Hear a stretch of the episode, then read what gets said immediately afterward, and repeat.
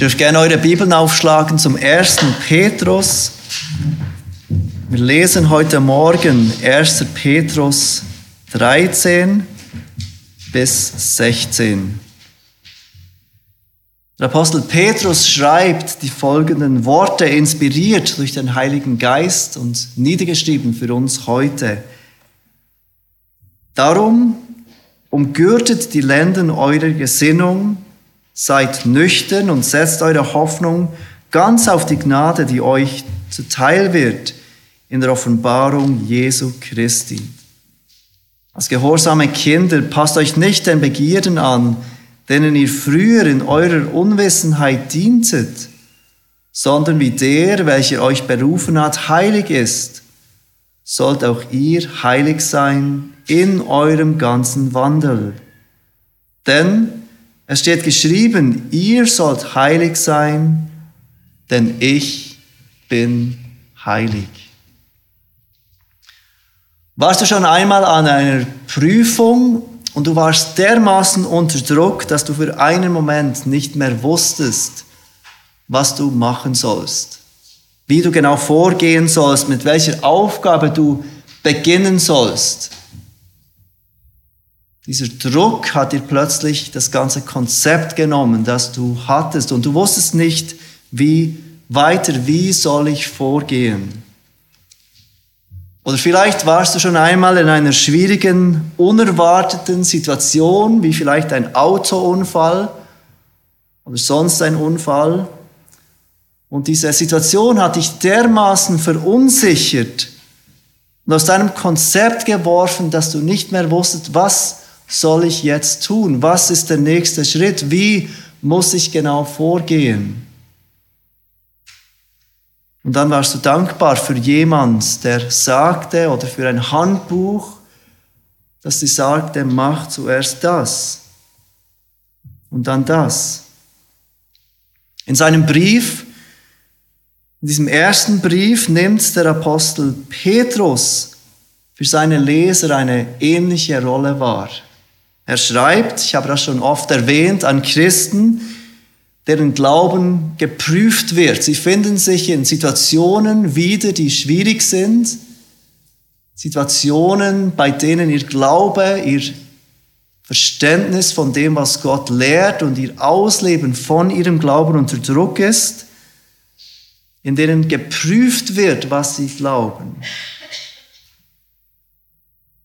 Und zwar ist es nicht unvorhergesehen oder unerwartet, diese Schwierigkeiten, die sie antreffen, denn Jesus selbst hat seinen Nachfolgern versprochen, dass Schwierigkeiten kommen werden auf dieser Erde, solange wir ihm nachfolgen, solange wir auf dieser Erde sind. Trotzdem ist es für diese Christen nicht einfach, genau zu wissen, wie sollen wir vorgehen in unseren Schwierigkeiten. Es ist nicht einfach für diese Christen, die Orientierung zu verlieren und zu wissen, auf was genau sollen wir uns konzentrieren. Was soll Priorität haben in unserem Leben? Es ist nicht einfach für diese Christen, sich in ihrem Denken und Handeln nicht voll und ganz auf diese Schwierigkeiten und Leiden zu konzentrieren und diese aus dem Weg räumen zu wollen. Anstatt sich auf das zu konzentrieren, was Gott tun möchte in dieser Situation, was Gott von ihnen möchte. Und so hilft der Apostel Petrus diesen Christen, ihre Orientierung wiederzugewinnen, zu wissen, was ist zentral, was ist wichtig, wie sollen wir leben innerhalb dieser Schwierigkeiten und trotz dieser Schwierigkeiten und durch diese Schwierigkeiten hindurch. Der Apostel Petrus tut dies, indem er diesen ersten Petrusbrief voll von Imperativen, also Befehlen spickt. Tu dies, tu dies nicht. Dieser Brief ist wie kaum ein anderer Brief des Neuen Testamentes voll von diesen Befehlen, diesen Anordnungen, diesen Imperativen. Durchschnittlich kommt alle drei Verse ein Befehl vor. Tu dies, tu dies nicht. Und in diesen vier Versen heute Morgen, die wir gerade gelesen haben, sind es sogar noch mehrere, mehrere. Wir finden in diesen vier Versen zwei Befehle. Und wenn ihr jetzt zählt, wer gut ist in Grammatik erkennt, welches Imperative sind, dann werdet ihr sogar mehr finden, weil in unseren deutschen Übersetzungen einige Aussagen als Imperative übersetzt werden, die eigentlich nicht im griechischen Text Imperative sind. Es sind zwei Befehle, die der Apostel Petrus uns gibt und diese zwei Befehle sind die ersten zwei Punkte unserer Predigt heute Morgen. Der erste Befehl, der erste Punkt, hoffe auf die kommende Gnade. Der erste Predigtpunkt, hoffe auf die kommende Gnade.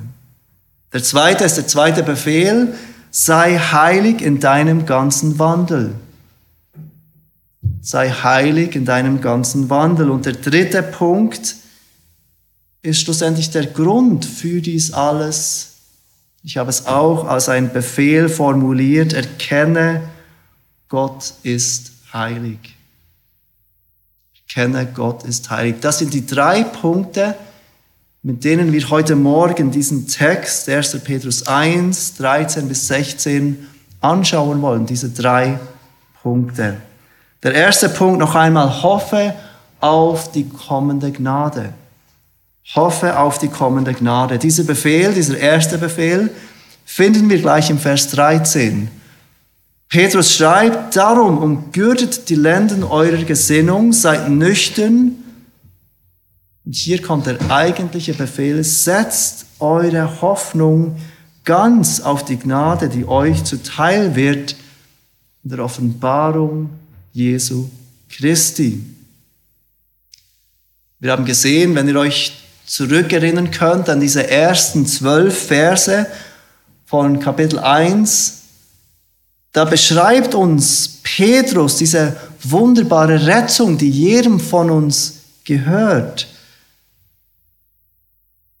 Christen, also alle, die ihre Schuld vor Gott eingesehen haben, die diese vor Gott bekennen und die auf Jesus Christus vertrauen, als diesen Retter, wurden von Gott auserwählt, gemäß der Vorsehung Gottes, sagte er im Vers 2.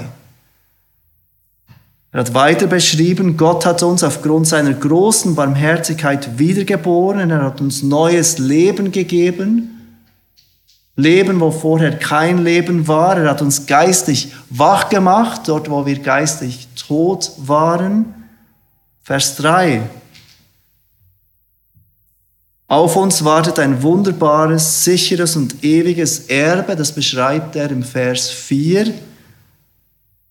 Vers 5 erwähnt er, dass Gott alle bewahrt, die glauben in seiner Kraft, in der Kraft Gottes.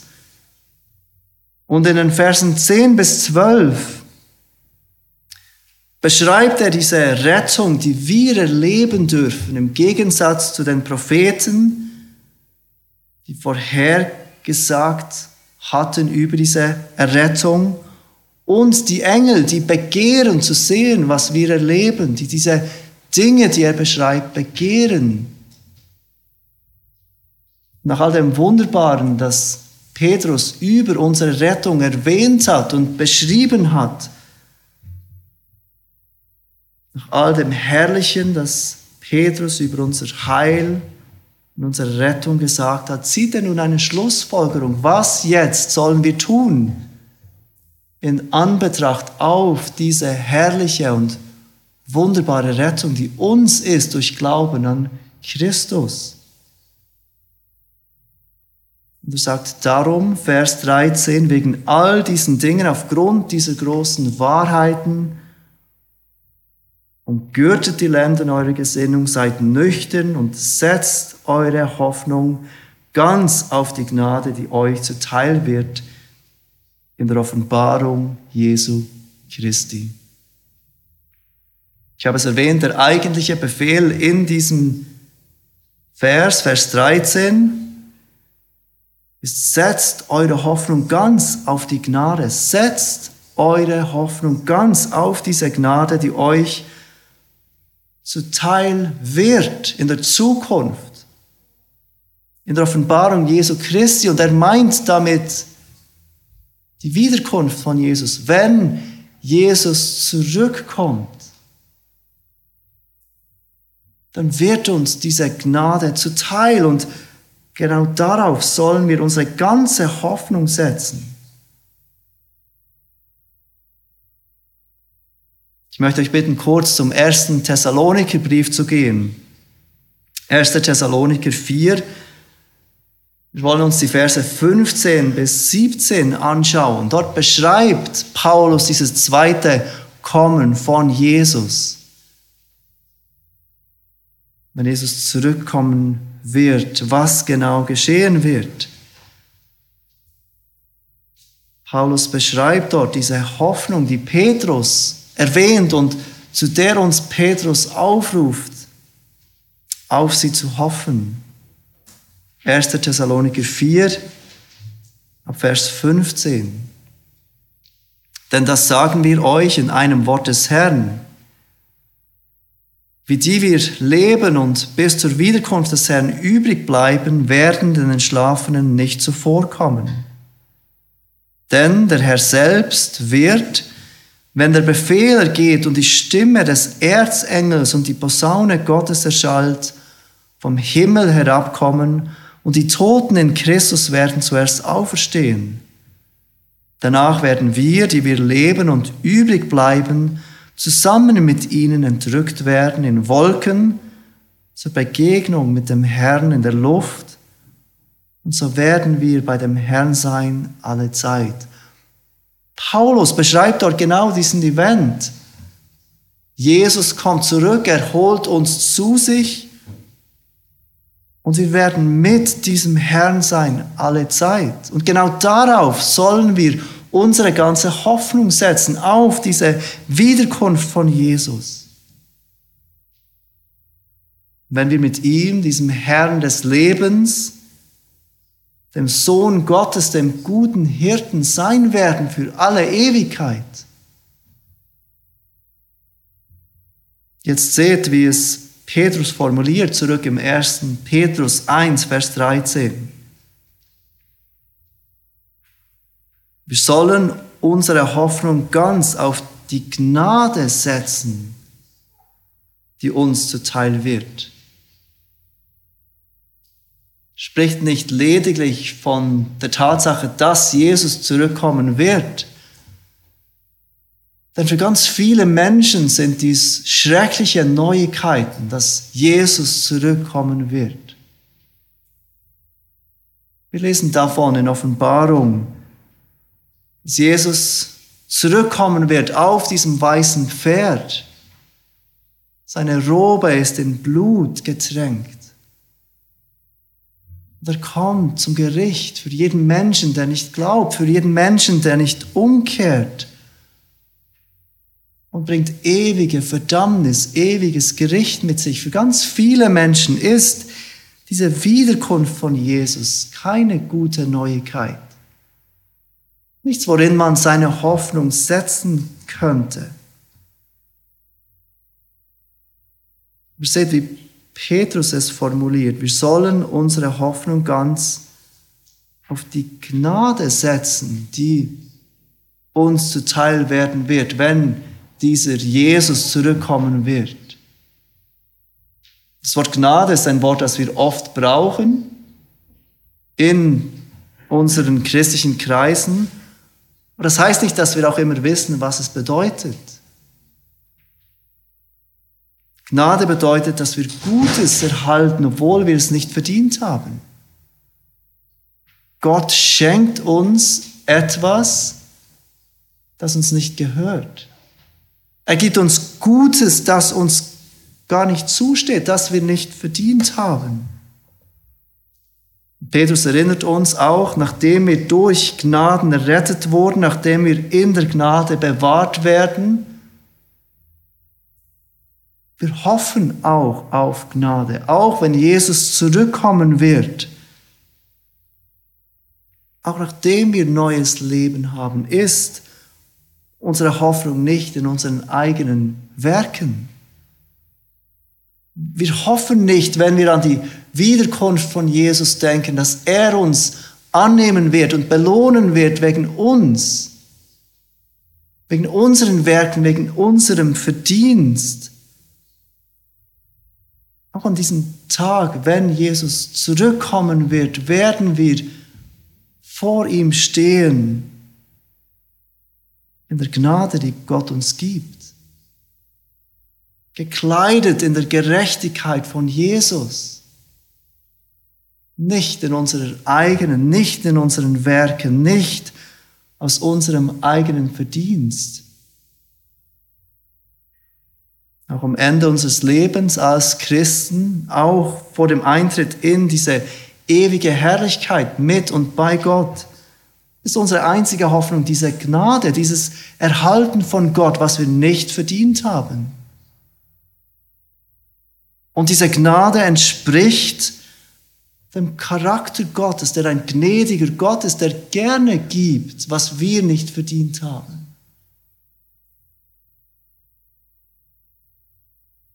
Wenn Jesus zurückkommt, dann beschenkt dieser Jesus uns mit Heil, das wir nicht verdient haben. Und wie hoffen wir auf diese kommende Gnade? Denn das ist, wozu uns Petrus in diesem ersten Befehl aufruft. Hofft auf diese Gnade, die kommt, die euch zuteil werden wird, wenn Jesus zurückkommt. Wie tun wir das? Wie hoffen wir auf diese kommende Gnade? Ich glaube, Petrus hilft uns mit diesen ersten zwei Dingen, die er sagt, bevor er von diesem auf diese Gnade hoffen spricht. Und es sind zwei Dinge, die er vor dem sagt. Das erste, umgürtet die Lenden eurer Gesinnung. Und das zweite, seid nüchtern. Das erste ist, umgürtet die Lenden eurer Gesinnung. Und Petrus braucht hier ein Bild aus der damaligen Zeit. Er malt uns ein Bild, mit dem er uns aufrufen will, bereit zu sein. Bereit zu sein für alles, was kommen mag. Bereit zu sein für harte Arbeit.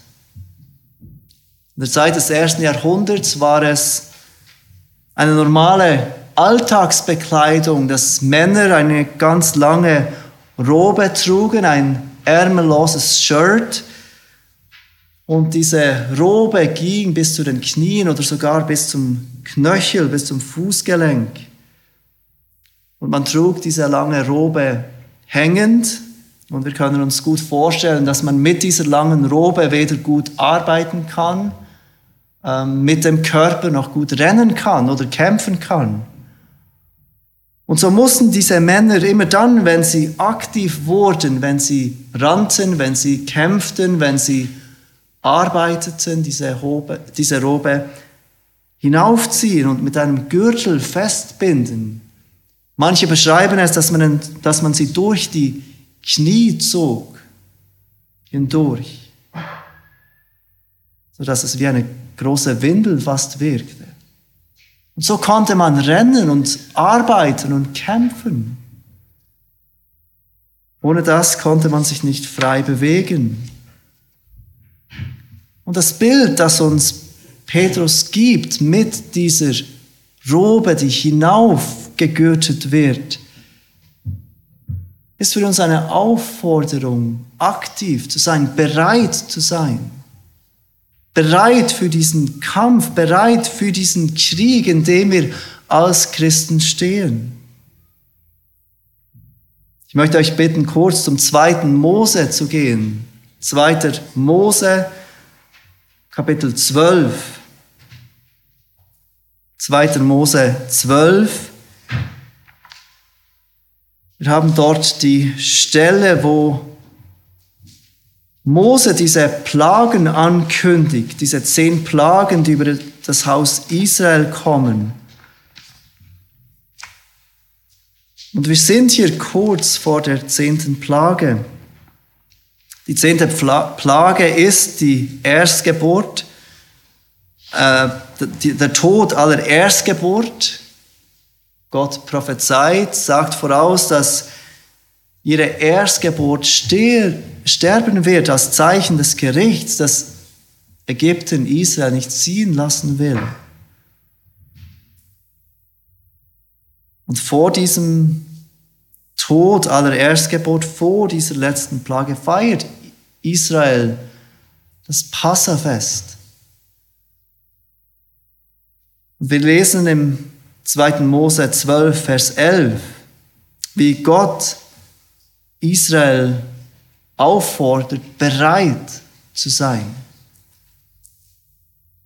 Vers 11, so sollt ihr es aber essen, das Passa, eure Lenden umgürtet, eure Schuhe an euren Füßen und eure Stäbe in euren Händen, und in Eile sollt ihr es essen, es ist das Passa des Herrn.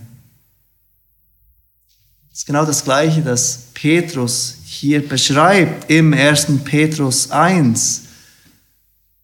Dieses Bereitsein zu gehorchen, dieses Bereitsein zu gehen, dieses Bereitsein aktiv zu arbeiten, dieses Bereitsein zu kämpfen.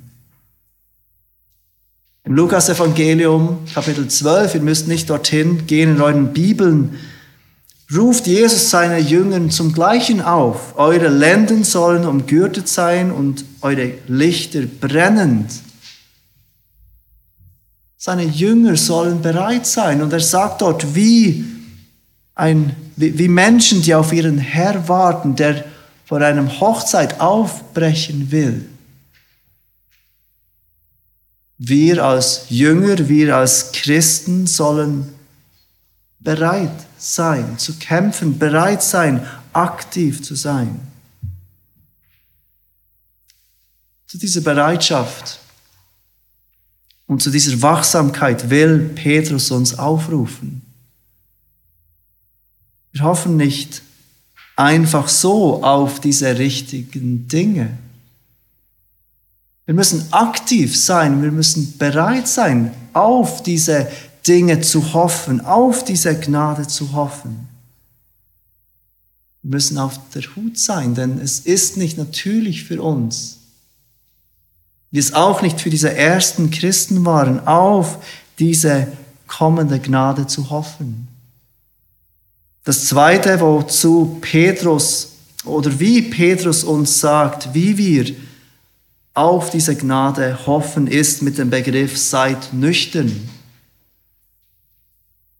Seid nüchtern, auch das erwähnt er, bevor er diesen Befehl erwähnt, auf diese kommende Gnade zu hoffen. Seid nüchtern. Petrus wird uns noch zwei weitere Male in seinem Brief zu dieser Nüchternheit aufrufen. Und er beschreibt mit dieser Nüchternheit eine gedankliche Selbstbeherrschung. Herr zu sein über seine Gedanken, Herr zu sein über das, was in unseren Herzen sich abspielt. Eine Ausgeglichenheit, ein sich nicht einnehmen lassen von anderen Dingen. Und wenn wir auf diese zwei Jahre zurückdenken, dann ist es eines, was diese Corona-Pandemie offenbart hat, dass wir Christen Mühe haben, nüchtern zu sein und uns nicht von dieser oder jener Meinung einnehmen zu lassen. Es war sehr enttäuschend und ernüchternd zu sehen, wie viele Christen sich fanatisch für eine Überzeugung einsetzen. Nicht mehr nüchtern denken, sondern fanatisch missionieren wollen für ihre Überzeugung, ob für etwas oder gegen etwas. Es scheint, als war das für manche Menschen das Einzige, worüber sie noch redeten. Viele waren nicht nüchtern, wenn es um diese Dinge gab, aber auch schöne Dinge können uns einnehmen. Es ist nicht nur das Negative, das Schwierige, das uns einnehmen kann.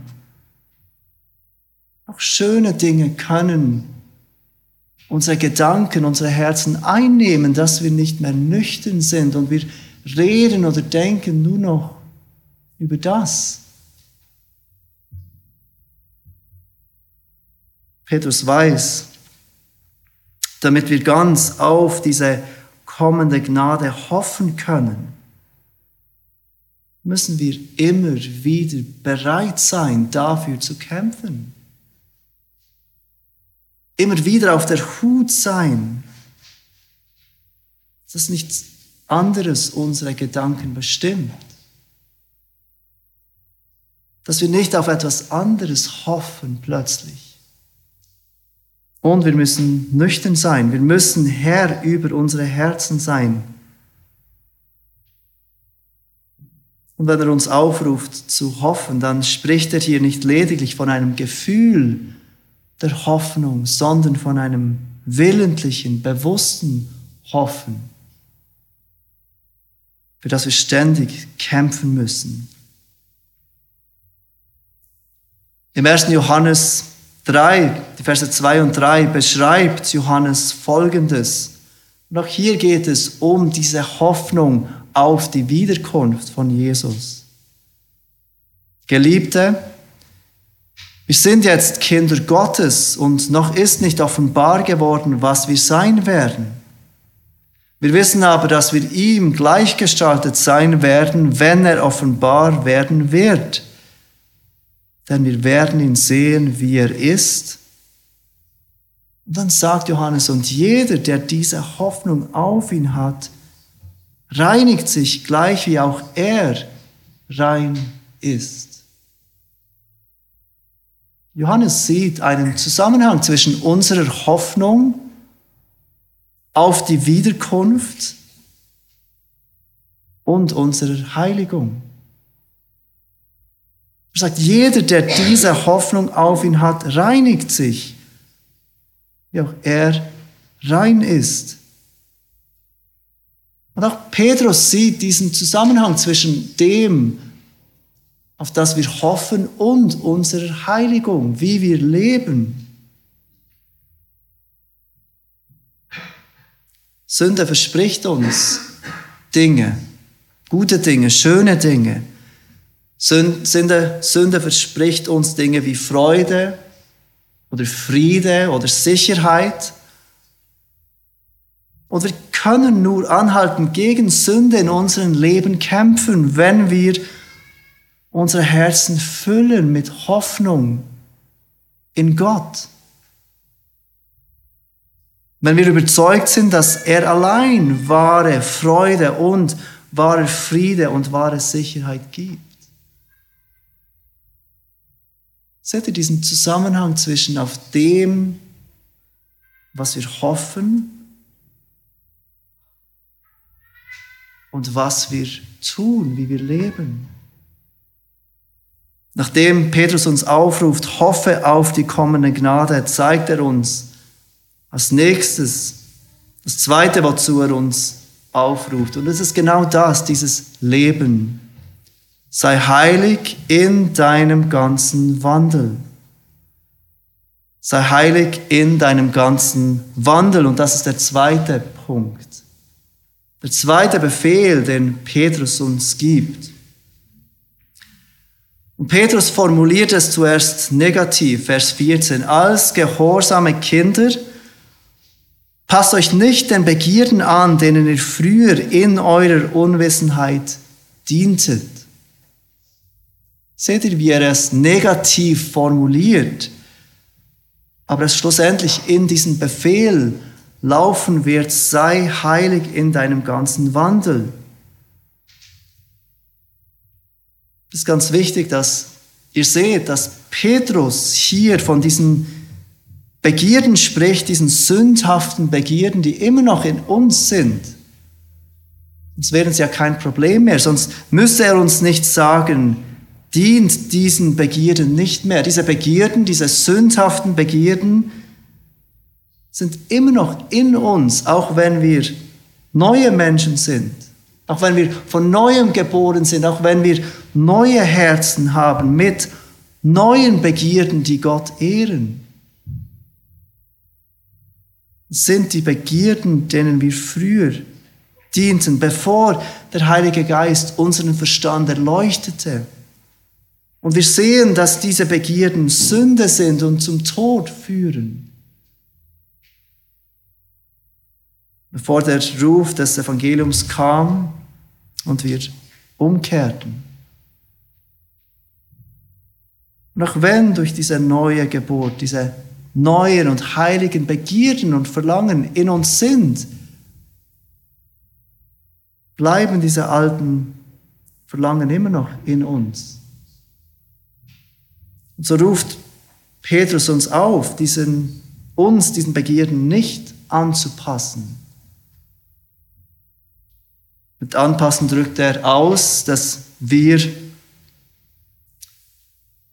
nicht gemäß diesen Begierden leben sollen, dass wir diesen Begierden nicht gehorchen sollen, dass wir diese Begierden in uns nicht ausleben sollen, die Gott nicht ehren. Auch wenn sie sich noch so real anfühlen mögen in unseren Herzen. Auch wenn sie noch so Teil von uns sein mögen, dass wir fast nicht anders können. Auch wenn es sich wie Tod anfühlt und schmerzhaft ist, wenn wir diese Begierden täglich verleugnen müssen. Und genau dazu ruft uns Petrus auf. Und er ruft uns auf, diesen Begierden nicht zu gehorchen, diese Begierden nicht auszuleben, sich diesen Begierden nicht anzupassen, weil er erkennt, diese Begierden sind noch immer in uns.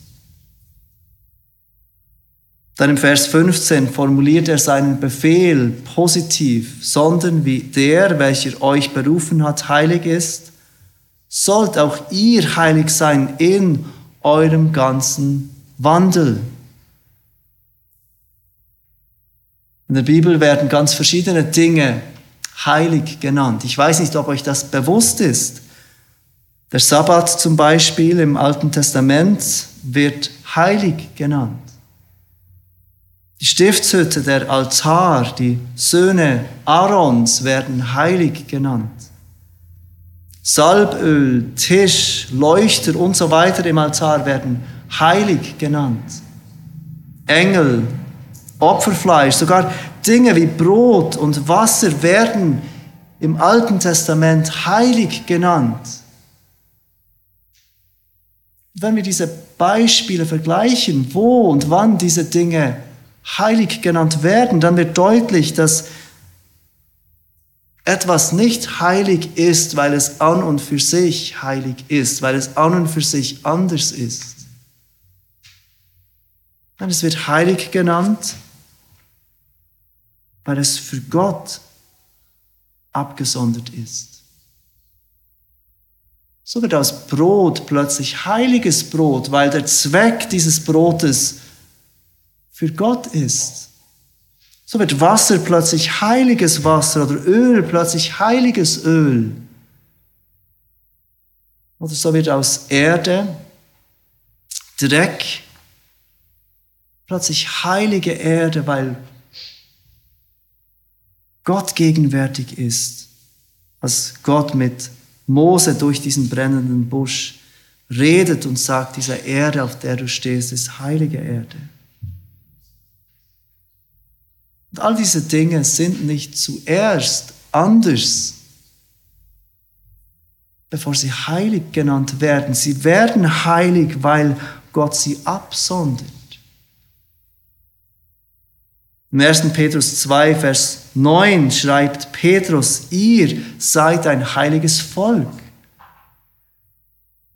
Gottes Volk, bestehend aus jedem, der den Namen des Herrn Jesus anruft, ist ein heiliges Volk, weil wir abgesondert sind für ihn, weil wir ihm gehören. Nicht, weil wir an und für sich heilig sind. Aber genau deshalb, weil wir ein heiliges Volk sind, weil Gott uns als sein Volk abgesondert hat, weil wir ihm gehören und weil wir ihn zur Schau stellen als sein Volk, ruft uns Gott auf, jetzt seid heilig, wie ich heilig bin. Und Petrus ruft uns auf, seid heilig in eurem ganzen Wandel. In Vers 14, wenn ihr noch einmal zurückschaut, hat er beschrieben, was es bedeutet, heilig zu sein. Eben nicht gemäß den sündhaften Begierden zu leben, denen wir früher dienten. Aber auf der anderen Seite bedeutet heilig sein auch nicht einfach gemäß ein paar Regeln zu leben oder bestimmte Dinge nicht mehr zu tun. Es bedeutet nicht mehr unseren alten Begierden zu dienen, aber jetzt dem positiven Gott zu dienen. Nicht nur Dinge zu vermeiden, sondern ihm zu dienen in allem, was wir tun. Nicht mehr den alten Begierden zu dienen, ihm zu dienen, nicht mehr die alten Begierden zu begehren, sondern ihn zu begehren. Nicht mehr diese alten Begierden zu lieben, sondern ihn zu lieben.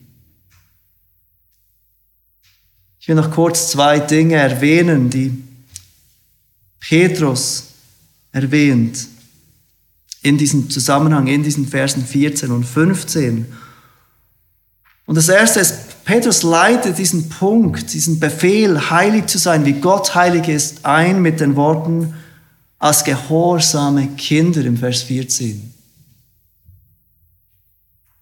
Dieser Aufruf, heilig zu sein, kommt nicht an Menschen, die Gott nicht kennen. Es kommt nicht zu Menschen, die entfernt sind von Gott. Nein, dieser Aufruf, heilig zu sein, kommt zu Gottes geliebten Kindern. Und dieses Leben der Heiligung, dieses Leben des Abtötens der alten, sündhaften Begierden, dieses Beleben der neuen Begierden, kann nur in diesem Kontext der Kindschaft passieren. Wie ein Kind zu seinem liebenden Vater kommt und ihn um Hilfe bittet, wenn es merkt, dass es sich nicht so verhält, wie es sollte. Herr Gott, dass wir zu ihm kommen und ihm um Hilfe bitten. Ein Kind zu seinem geliebten Vater kommt und ihm um Vergebung bittet kommen auch wir zu unserem geliebten Vater und bitten um ihn um Vergebung, wenn wir versagen und nicht heilig sind, wie er heilig ist.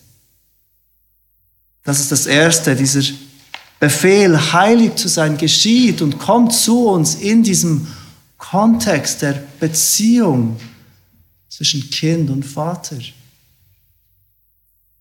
Zweitens, dieser Befehl, heilig zu sein, beschränkt sich nicht auf ein paar Dinge. Petrus sagt, seid heilig in eurem ganzen Wandel. Das Wort Wandel, das Petrus hier gebraucht, könnte man heute mit Lifestyle übersetzen, ein Lebensstil. Es beinhaltet alles in unserem Leben, eine ganze Ausrichtung in unserem Leben. Die Art und Weise, wie wir leben, soll von diesem Verlangen, heilig zu sein, wie Gott heilig ist, geprägt sein. Seid heilig in eurem ganzen Wandel. Das ist das Zweite, das Petrus uns sagt, wozu er uns aufführt, aufruft. Und in Vers 16 gibt uns Petrus den Grund, weshalb wir heilig sein sollen. Das ist der dritte Punkt. Der Grund für all das, der Grund für diesen Aufruf, heilig zu sein. Erkenne, Gott ist heilig. Das ist der dritte Punkt. Erkenne, Gott ist heilig. Vers 16, denn es steht geschrieben, ihr sollt heilig sein, denn ich bin heilig. Petrus bezieht sich mit diesem es steht geschrieben natürlich auf das Alte Testament. Immer wieder wird uns dort dieser Gott beschrieben als ein heiliger Gott. Ein Gott, der völlig abgesondert ist von jedem Falsch, von jeder Sünde. 3. Mose 11, Vers 44 zum Beispiel, denn ich bin der Herr, euer Gott.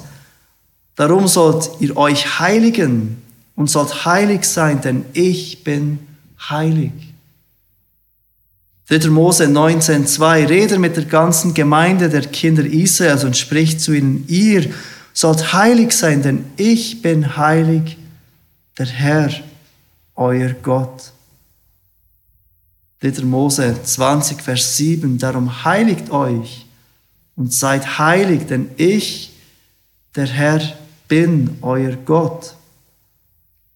Jesaja 53, Vers 3, denn ich, der Herr, dein Gott, der Heilige Israels, dein Retter. Hosea 11, Vers 9, denn ich bin Gott und nicht ein Mensch, als der Heilige bin ich in deiner Mitte. Gott ist heilig, vollkommen abgesondert von jeder Sünde. Und er ruft sein Volk auf, die, die ihn auf dieser Welt vertreten, die, die seinen Namen aufrufen und seinen Namen tragen. Seid heilig, wie auch ich heilig bin. Dieser Befehl, heilig zu sein, wie Gott heilig ist, führt uns heute Morgen neu vor Augen, wie unmöglich es doch ist, das zu tun, wozu Gott uns aufruft, als uns allein. Von Natur aus sind wir nicht heilig. Aus uns heraus können wir nicht heilig sein. Ja, wir können uns zwar disziplinieren in verschiedenen Dingen, aber niemand von uns kann mit genügend Disziplin heilig sein, so wie Gott heilig ist. Wir können vielleicht ein bisschen heilig sein. Wir können vielleicht in diesen Dingen heilig sein, wo wir keine Mühe haben, Dinge, die uns keine Mühe bereiten, die uns sowieso nicht wichtig sind. Ich glaube, uns wird von neuem bewusst, dieser Befehl, heilig zu sein, wie Gott heilig ist in unserem ganzen Wandel, zeigt uns von neuem, wie sehr wir Gottes Gnade brauchen, wie sehr wir Gottes Hilfe brauchen und wie sehr wir immer wieder zu diesem Vater kommen müssen und ihn um Hilfe bitten und Vergebung bitten. Der Kirchenvater Augustin hat genau diese Wahrheit erkannt. Gottes Gebote sind gut und was er gebietet, ist gut. Aber wie, wie können wir es tun ohne seine Hilfe? Und er hat gesagt, gebiete Herr, was du willst, aber gib, was du gebietest. Diese Hilfe, heilig zu sein, muss von Gott selbst kommen. Und Gott hat uns in seiner Liebe und seiner Gnade und seiner Weisheit Hilfen gegeben. Man spricht oft von Gnadenmitteln, Dinge, die Gott braucht, um uns zu verändern, um uns zu helfen, mehr so zu leben, wie er möchte. Und es ist nichts Spektakuläres, es ist nichts, das ihr nicht kennen würdet. Es sind Dinge, die wir nur zu oft vernachlässigen. Betest du zum Beispiel täglich dafür, dass Gott dir hilft, heilig zu sein? wie Gott heilig ist. Oft vergessen wir es, ist es nicht so. Oft beten wir für Dinge, die dringend sind, die in unseren Gedanken sind, aber nicht für Heiligkeit und Heiligung. Ohne Gott können wir nicht heilig sein, wie er heilig ist. Verbringst du täglich bewusste Zeit in Gottes Wahrheit und lässt du diese Wahrheit in dein Herz sinken? Ihr merkt, ich frage dich nicht nur, liest du deine Bibel jeden Tag, sondern lässt du diese Wahrheiten, die du liest, in dein Herz sinken?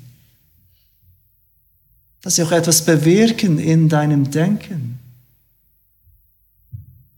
Bist du Sonntag für Sonntag unter Gottes Wort und nimmst die Predigt auf mit einem weichen Herzen? Verbringst du regelmäßig Zeit in Gemeinschaft mit anderen Christen, wo du Liebe üben kannst, wo du dienen kannst?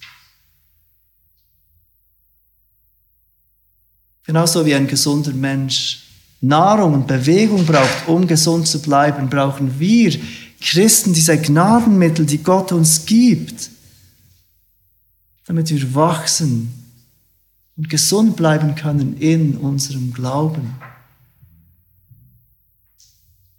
Brüder und Schwestern, lasst uns vollkommen auf diese Gnade vertrauen, die uns zuteil werden wird, wenn Christus wiederkommt. Lasst uns heilig sein, wie Gott heilig ist. Und lasst uns erkennen, dass dieser Gott, der heilig ist, uns gibt, was wir brauchen. Lasst uns beten.